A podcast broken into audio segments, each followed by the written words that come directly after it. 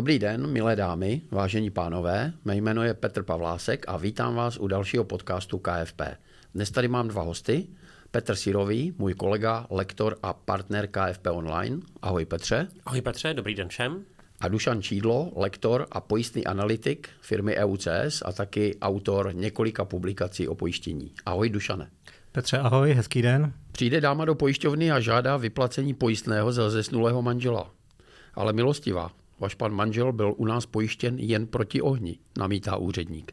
Ovšem, právě proto jsem ho přece nechala spopelnit. E, není to moc veselé, ale chtěli jsme odlehčit téma, o kterém se dneska budeme bavit. O čem to bude, Petře? Bude to o tom, jak nás zabezpečuje stát pro případ výpadku příjmu, když eh, dojde k invaliditě, k pracovní neschopnosti nebo k úmrtí v rodině. Eh, stát eh, se o nás částečně postará, ale my se budeme bavit o tom, kde to má svoje limity, kde to je nedostatečné a když to někomu nestačí, tak potom potřebuje hledat komerční pojištění, aby eh, ty ztráty eh, pořádně zacelil. No a aby jsme věděli, eh, jak tam jsou velké díry mezi tím, co klient potřebuje a co udělá stát, tak potřebujeme znát pravidla od státu. Takže proto se budeme bavit o pravidlech pro siročí důchod, invalidní důchod a nemocenskou. Určitě je to zajímavé se podívat na ty rozdíly mezi státním pojištěním a komerčním pojištěním. Um, jsou tam určité jiné principy. Státní pojištění je víc založeno na solidaritě, neskoumá se tam hodnota majetku, eh, výše hypotéky, výše výdajů domácnosti a tak dále. Eh, odvíjí se sociální dávky pouze od toho předchozího eh, příjmu, zatímco v komerčním pojištění doporučujeme ten výpočet pojistných částek založit na více parametrech. Když si teda představíme tu úplně nej, tragičtější situ, situaci, že buď manžel nebo manželka zemře, tak co vlastně dostane ten partner od toho státu? Jsou tam dva typy důchodů. Jednak e, je tam vdovský a vdovecký důchod. To je pro pozůstalého partnera. Vyplácí se po dobu minimálně jednoho roku a při splnění určitých podmínek to může být i dále. Pokud tam byly děti, tak se vyplácí si roční důchod e, na každé dítě. Pokud bychom se teda na tyhle sociální důchody podívali optikou pojištění, tak jsou to dvě pojistné částky na různou pojistnou dobu. Ta jedna pojistná částka je v podstatě až do penze a druhá pojistná částka je do doby, kdy děti se osamostatní a nebudou studovat nejdéle do 26 let eh, věku. Mm. Občas se říká, že na stát se nelze spolehnout, ale když bychom vyč, eh, vyčíslili ty průměrné sociální důchody ve vztahu k předchozí čistému příjmu, tak pro zjednodušení můžeme říct, eh, že na stát se lze spolehnout tak z jedné třetiny maximálně. Mm. Ten náhradový poměr se tam pohybuje někde mezi 28 až 35 eh, procenty. Takže na stát se nedá spolehnout na 100%. Ale jako významně to pomůže. Třetina není úplně málo. Ty největší rozdíly nám vznikají u bonitnějších klientů. U těch klientů, kteří mají vysoké příjmy, nadprůměrné příjmy, a to ještě když v rodině ty příjmy jsou rozdělené velmi nerovnoměrně. Když jeden má příjem podprůměrný, třeba pracuje na poloviční úvazek, a druhý má příjem extrémní, tak potom ten tahoun toho rodinného rozpočtu eh, je potřeba daleko víc chránit a to, to je situace, kdy to zabezpečení od státu nefunguje. Kde rozumně funguje, tak je v okamžiku, kdy ty příjmy jsou kolem průměru a ještě tomu určitě pomáhá, když tam jsou dva příjmy v podobné výši. Takže kdyby to byly eh, dva lidé, co jsou státní zaměstnanci, dva policisté nebo dva učitelé, eh, tak potom ten výpadek příjmu jednoho z nich není tak, tak citelný. Myslím, že tam je ještě důležité, zda ti partneři jsou opravdu legálně manželé, anebo jsou to jenom druh družka. A jaký to má dopad, když to není oficiální manželství, Dušane?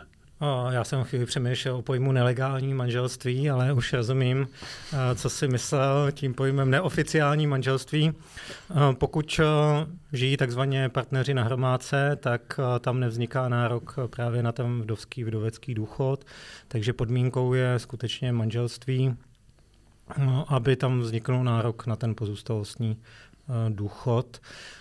druh nebo troška na tom by byly po případném umrtí partnera z pohledu státního pojištění hůře. Petr ještě zmiňoval, že určitě velmi důležitá věc je, kdo je tam ekonomicky klíčová osoba, že ten by měl samozřejmě být pojištěný na vyšší pojistné částky.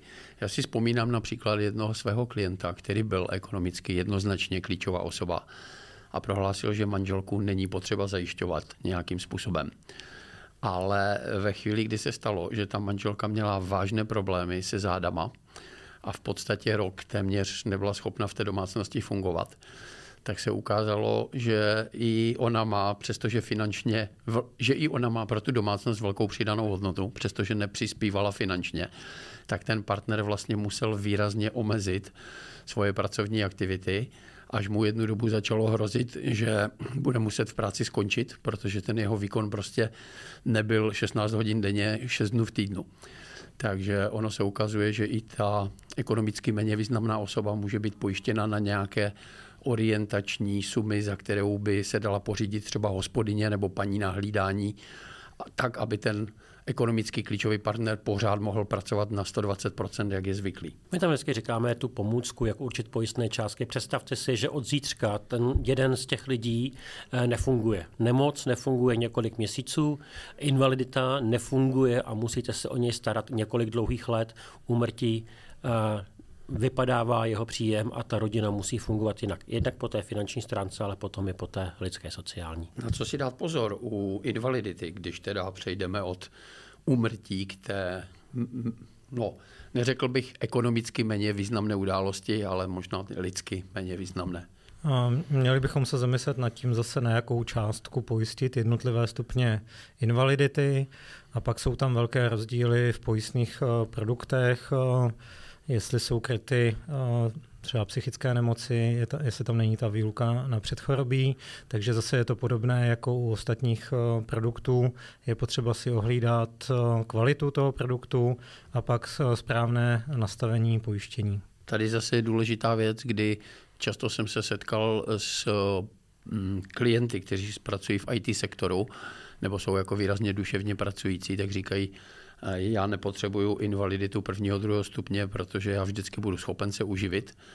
A to funguje až do té doby, než ten člověk má vážné psychické problémy nebo dojde k nějakému syndromu vyhoření a podobně, kdy najednou zjistí, že no, není schopen pracovat, přestože je, přestože je duševně pracující.